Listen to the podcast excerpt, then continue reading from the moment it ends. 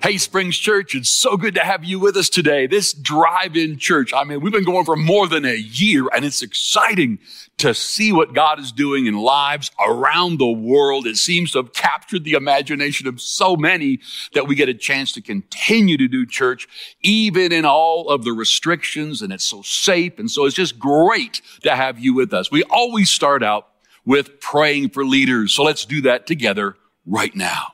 Father, we pray for the leaders here in Canada and the nations that are watching us around the world.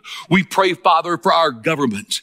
We pray for wisdom and guidance. We pray, Father, for leadership in the business area, the education, the health care, in arts and entertainment, every area, Father, of our society. We ask for great leaders to rise up. And Father, we pray that, Lord, you would bless them, that you would give them favor wherever leaders are serving their own causes and not a wonderful free future. Father, we move them out in Jesus' name and we declare leaders, Father, who love people, who stand for freedom. And Father, we declare that in the mighty name of Jesus and we stand in agreement with every person watching from whatever country they're in.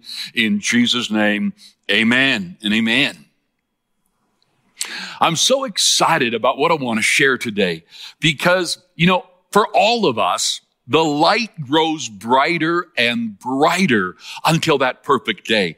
People sometimes ask me, how can you preach so many times a week and just keep finding content that is exciting and, and revealing? And well, I'll tell you why. Because if we're really in his word and following Jesus and Holy Spirit's alive on the inside of us, well, then there's new revelation. There's always things that are rising up and that you're seeing. It's like the sciences. If you are loving looking at nature and the physiology of an animal, you just keep learning and seeing things. And as you grow and learn from the foundation of what you now know, you see even greater things. And God's word is a billion times greater than that. Today, I want to talk to you about something that really changed my life. And uh, it was a struggle because I, I didn't, I hadn't, wasn't really taught it. I had to understand some of it. I began to run into other ministries that had pieces of this, but it changed my life. I want to talk to you about moving from sense knowledge faith to revelation faith, or what we often call heart faith. One is a head faith that is looking at the five senses. And if you can't see it, taste it, feel it, touch it, you know, hear it, then you don't believe in it. And uh, now that's got its place. And so I want to dive in and I want to talk about this because the Old Testament was predominantly sense, knowledge, faith. In other words, they would believe in God. Psalms 103 verse 7 says, the children of Israel knew God's acts.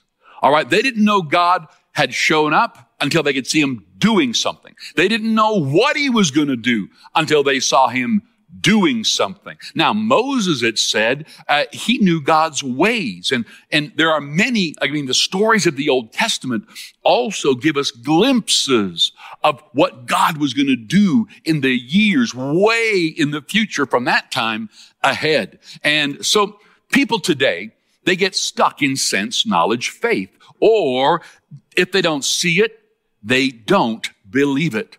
And so, in fact, when you look at the disciples, as I began to study the book of Acts, I noticed that there's not much mention, if any, of many of the revelations that we see later on in the epistles. We don't see much uh, uh of anything about the substitution uh, work of Jesus, the great exchange, um, faith, righteousness, even redemption. And you begin to think, well, what was it that the disciples believed? And so there is a process that you can follow in the disciples and what they believed when they first saw Jesus, when Jesus came along and, and, and he fed them. They saw him heal, walk on water, do incredible things. Their senses were overwhelmed by this Jesus. And, and, and that's great. In fact, as a church and as leaders, that is how we reach this world. We don't talk to them about some kind of wild thing that there's just no way to believe it.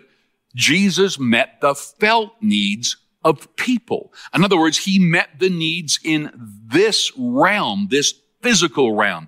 He fed them. He protected uh, them. He walked on the water. They saw it. He did things that um, d- dominated. You know, he said, "Cast your net on the other side," and those fish had to obey him as the nets were filled to breaking. Uh, this Jesus, when he walked the planet, he is an example of showing us. And now there's so many areas I want to go. I'm going to try to stick to my points today. Just I got a, a few points that I think are going to just excite you and challenge you. But he dominated this world like the original mandate in the book of Genesis. There's two things we must look at as believers. The Great Commission and the original mandate. Now, the original mandate in Genesis was to go into the world, to multiply, uh, to have dominion over all of God's creation, but you couldn't have dominion over other people because people are made in the likeness and the image of God.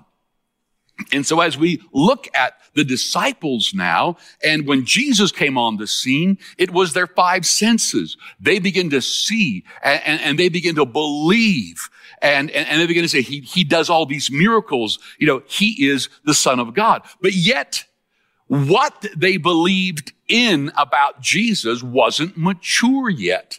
And I'm going to show you some scriptures. Let's just have some excitement here. In John chapter 20 and verse 9, as they run to the tomb and they realize it was empty, there's a really unique verse here that everybody seems to miss. And it says, For as yet they knew not the scripture that Jesus must rise again from the dead. They didn't understand what was going on with Jesus. We know that we can see him talking about things, you know, like the temple being destroyed and rising in three days and I'm going to die. But here it says that the tomb is empty in John 20 and verse 9, but they knew not the scriptures, uh, that he must rise again from the dead. There was not a well-developed faith as to what did Jesus do? What was he here for? The disciples really thought he was here to defeat Rome and raise up the Jewish nation to its ascendancy as the greatest nation on the planet again, like it had had many times in the past, like under King David's rule, under King Solomon's rule. There was times when they followed God. This nation was the model. It was the phenomenon. And they thought this is what was going to happen. Now, let's look at a few scriptures that look at the, the people around Jesus and what they believed. In John 11, 27, Martha, a friend of Jesus, she says unto him, Yea, Lord, I have believed that thou art the Christ, the Son of God, even he that cometh into the world. Cool. That's amazing. But what's missing here from what we believe is she says nothing about him dying, taking her sins, um, taking her curse, taking her life and giving in exchange his life. None of that. Martha's belief in Jesus is that he is the Christ, the Messiah, the Son of God, and that he's coming into the world. So that's exciting, but that's not yet what you and I believe in the finished work of Jesus. Look at Matthew 16. Simon Peter here. And we, and we, and by the way, it's amazing what they're believing. We're not knocking it. I want to just show you the progression of this faith. Matthew 16, 16. Simon Peter answered and said, Thou art the Christ, the son of the living God. He knew who Jesus was, but he didn't understand yet the plan of what Jesus would do. And so no wonder the disciples and all what the way through the book of Acts, we just don't have, like I said, teaching on faith righteousness, his substitution and the great exchange and, and redemption. Um, and so you can just see now they were doing signs and wonders and miracles and teaching Jesus as the Messiah uh, to a race of people who understood what the Messiah was supposed to do and through the Old Testament scripture, for example. Now, John chapter 6, verse 28 So the people are talking to Jesus here and he's, and he's teaching something. And they said to Jesus, what are the things God wants us to do? Um, how, how do we do the works of God? And that's what we're talking about today. How do you and I walk by faith? How do you and I get up and minister to hurting people, sick people? How do we raise finances in this world so that we can give to every good thing rather than just believe in poverty and let the world finance every crazy thing they want to? Well, here's what it says. How do we do the works of God? And Jesus answered, the work God wants you to do is this. This is the work of God. Believe the one he sent. Now, who's that? That's Jesus. So the people, they asked, what miracle will you do? If we see a miracle, we will believe you. In brackets, it says, uh, if believe you, a sign, what sign will you do that we might see and believe you? What will you do? What work will you perform? Reading here from the expanded Bible. So they're looking at Jesus and they don't believe, okay, the word of God as a heart faith or as revelation faith. It is a sense knowledge faith. That's what we, I, I call it sense knowledge. In other words, the five senses.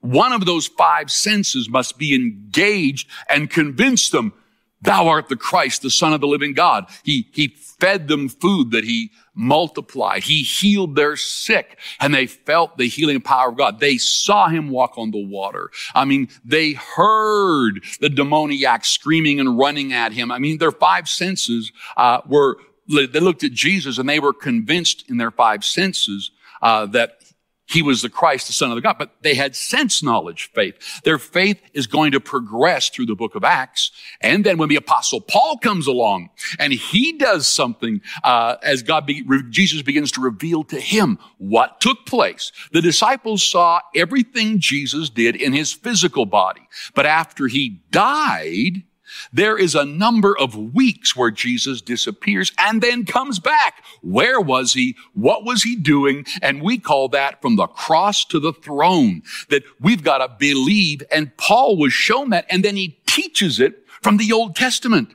The New Testament is a rewrite of the Old Testament prophecies as they're brought together. A verse here, a phrase there, as Holy Spirit guided the apostle Paul. And he puts it into this incredible new covenant that you and I must believe in. Let me show you again in uh, John 20 verse 25, this sense knowledge faith.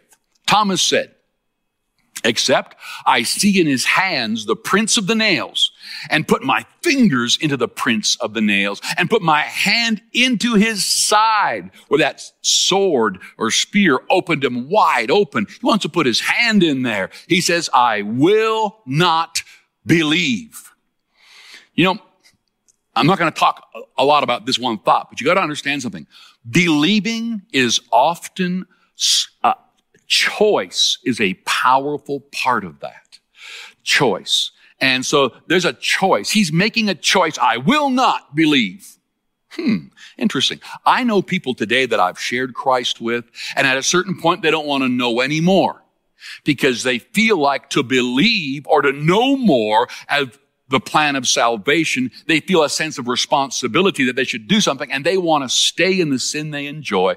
I know people who understand what they have to give up, that they love to stay in control of their own life. And it's interesting how that, you know, everybody doesn't just accept the gospel as a woohoo. Uh, I know they don't understand it, but there's a very self-centered choosing involved here. So in John 20 and 27, and now Jesus is talking to Thomas and he says, put your finger here. So he gets, he gets Thomas to put his fingers in that huge hole in his hand where that big spike went in. And then he says, now put your hand here in my side. He is doing this. He is, he is separating his robe and making him put his hand into this hole in his side. So he realizes there was death. Roman crucifixion took place, yet he's alive. So Thomas then says and answers him, my Lord and my God. So Jesus, allowed him with his five senses. He saw Jesus, heard Jesus, touched Jesus, and then he felt with his hands and his fingers uh, what his eyes had seen to confirm. And he goes, "My Lord and my God." Now, then Jesus says to him, and this is really, really important. He says, "You believe because you see me. You've used your five senses to discern me. Those who believe without seeing me." Or without being able to use their five senses to know me, they will be truly blessed. Wow. What does he mean by that? And the King James says, blessed are those who have not seen and yet have believed. What it's, there's something here that's really important. It's saying that in your life, the things that God has for you, that unless you get around something that you can see, touch, or feel, or someone shows it to you, that you're always going to have to be around somebody who's leading you. But God wants to lead you into a life that if you haven't used your five senses to walk in health, if you haven't used your five senses to walk in prosperity and blessing, if you haven't used your five senses, uh, you know, then you don't believe it.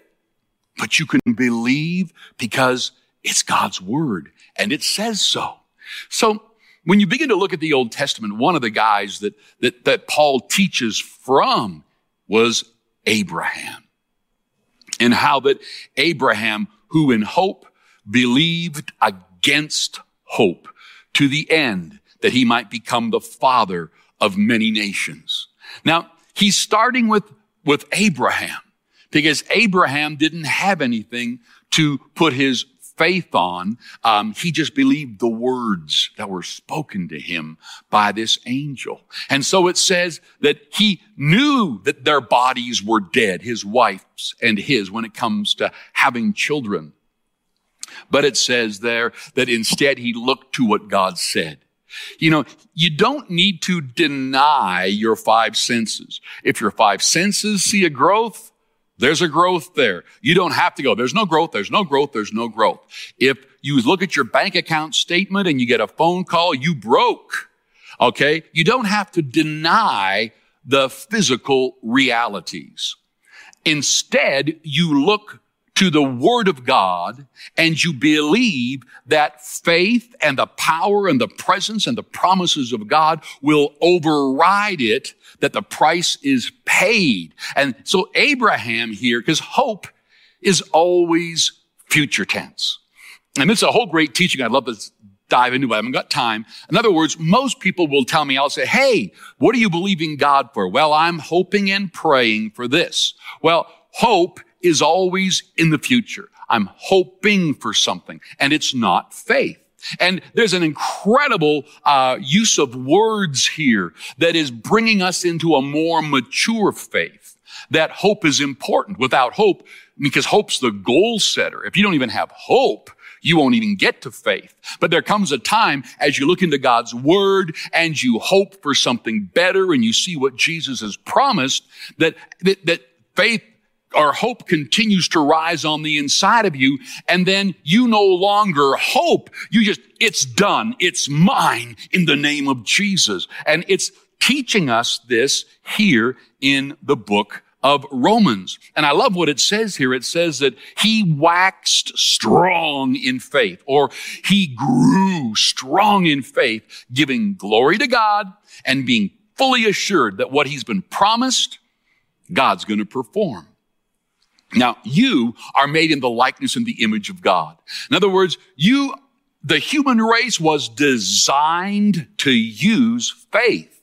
And this faith was going to be how it looked to the future, how it controlled animals and this world, because it's how God created this world and it's what Jesus used. When Jesus walked the planet as the firstborn, and then we are the rest of the born again family of God. He's showing us the authority, the power that we have. People want to take Jesus and kind of, and, and, I'm not against making him, he's the son of God. I mean, et cetera, et cetera. But he was here to show us, giving up all of his rights and privileges and power, what a human being under the anointing of Holy Spirit coming inside of them, being upon them, what we could do. And so we are to be like Christ. And everyone just thinks that that would mean walking around looking pious and holy. No, he walked around and laid hands on people and he fed and he healed and he walked in protection and he walked in health and he walked in victory and he walked in prosperity and all that he did. He never had any lack. And he's showing us that you and I could do this. And so we're made in the likeness and the image of God. And so many people get discouraged by this area. You know, years ago, there was a resurgence of faith as people begin to recognize where faith was in God's word.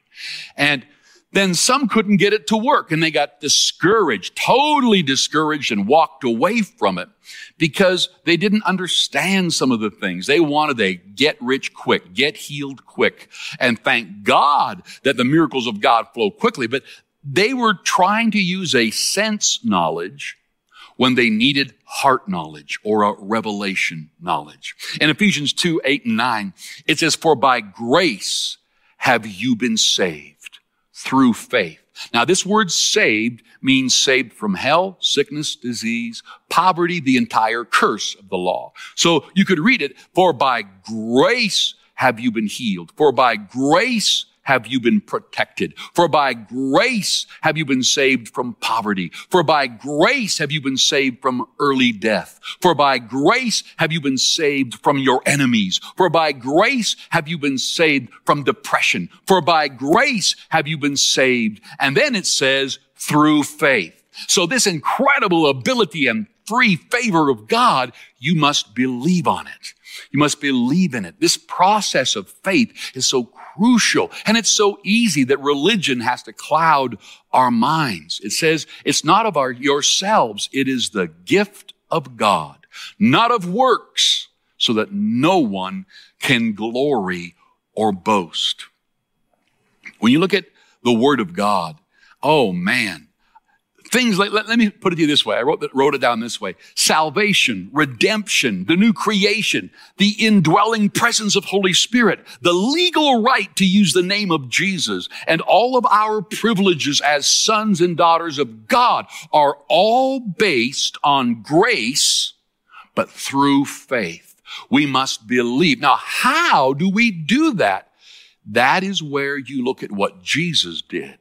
That, that substitution that great exchange. He took our sin and he took the curse of the law on our lives and he went to hell in our place. He arose again with new life. He is the verses I've given you today shows you that how do we do the works of God? The crowd said to Jesus. And Jesus said, well, believe on me.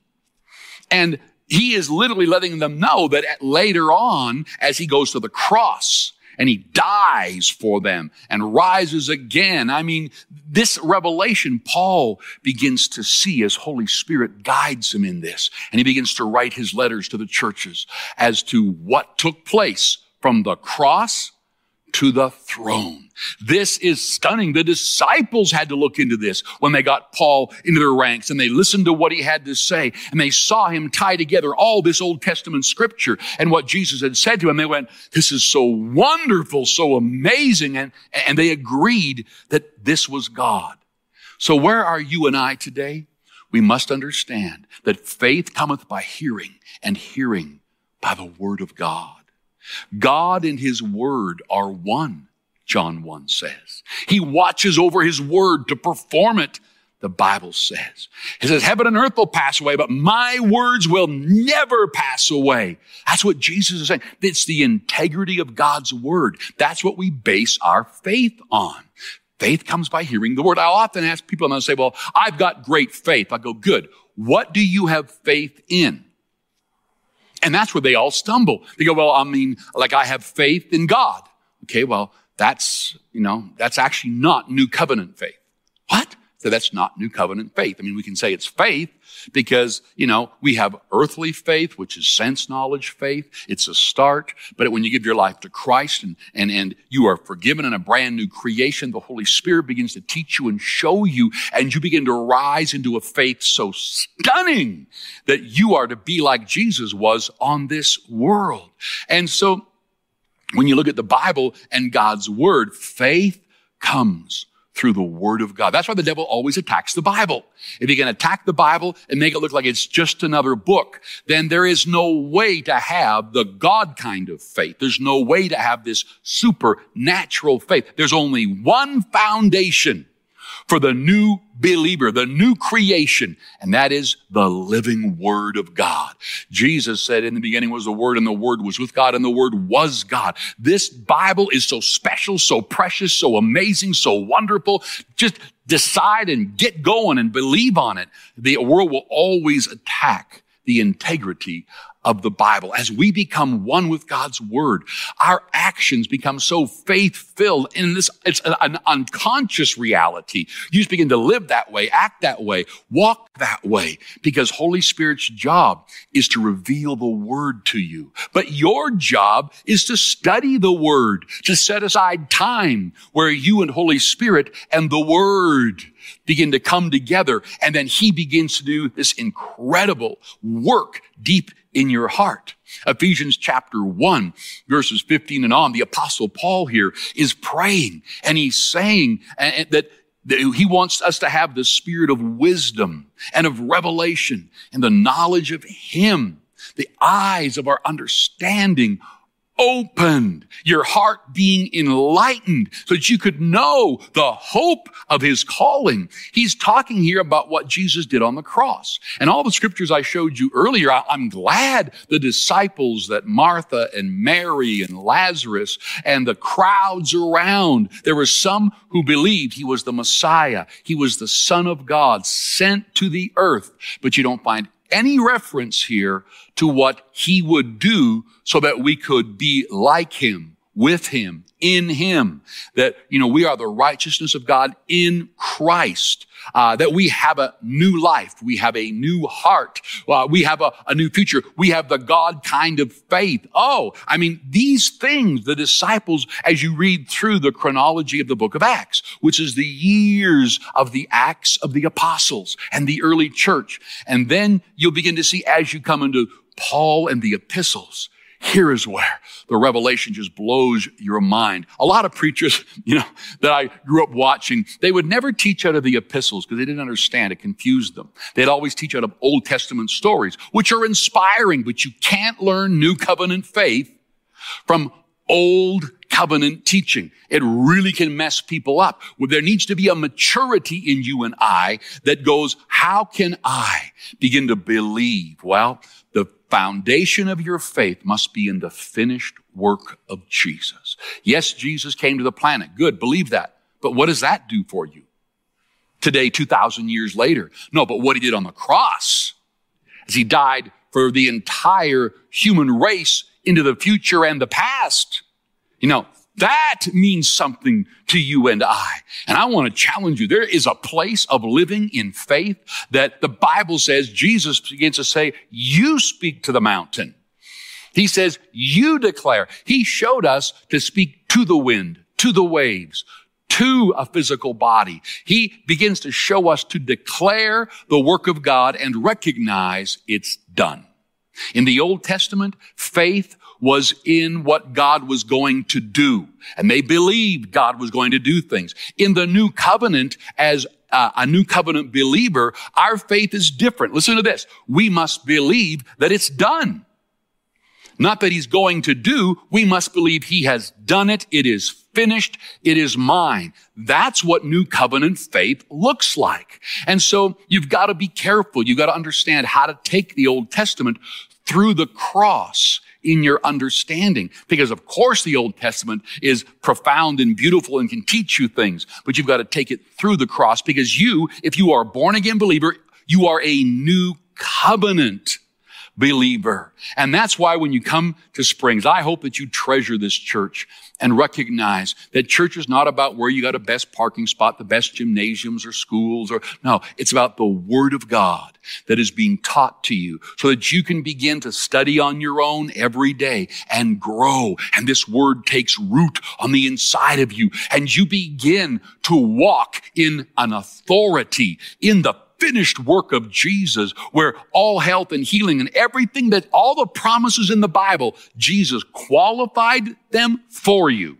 and it's given to you. In other words, it, when people say to me, well, I don't know why God didn't heal me, I know they don't understand the new covenant. Because when Jesus died for me and for you, and he arose again, and he took my defeated, sinful, sick, curse plagued life, and he gave me his life, that Zoe life of God, then every healing I will need in my life's been given to me. Every revelation to overcome, everything that has been given to me. It is a done. It is finished. It's mine.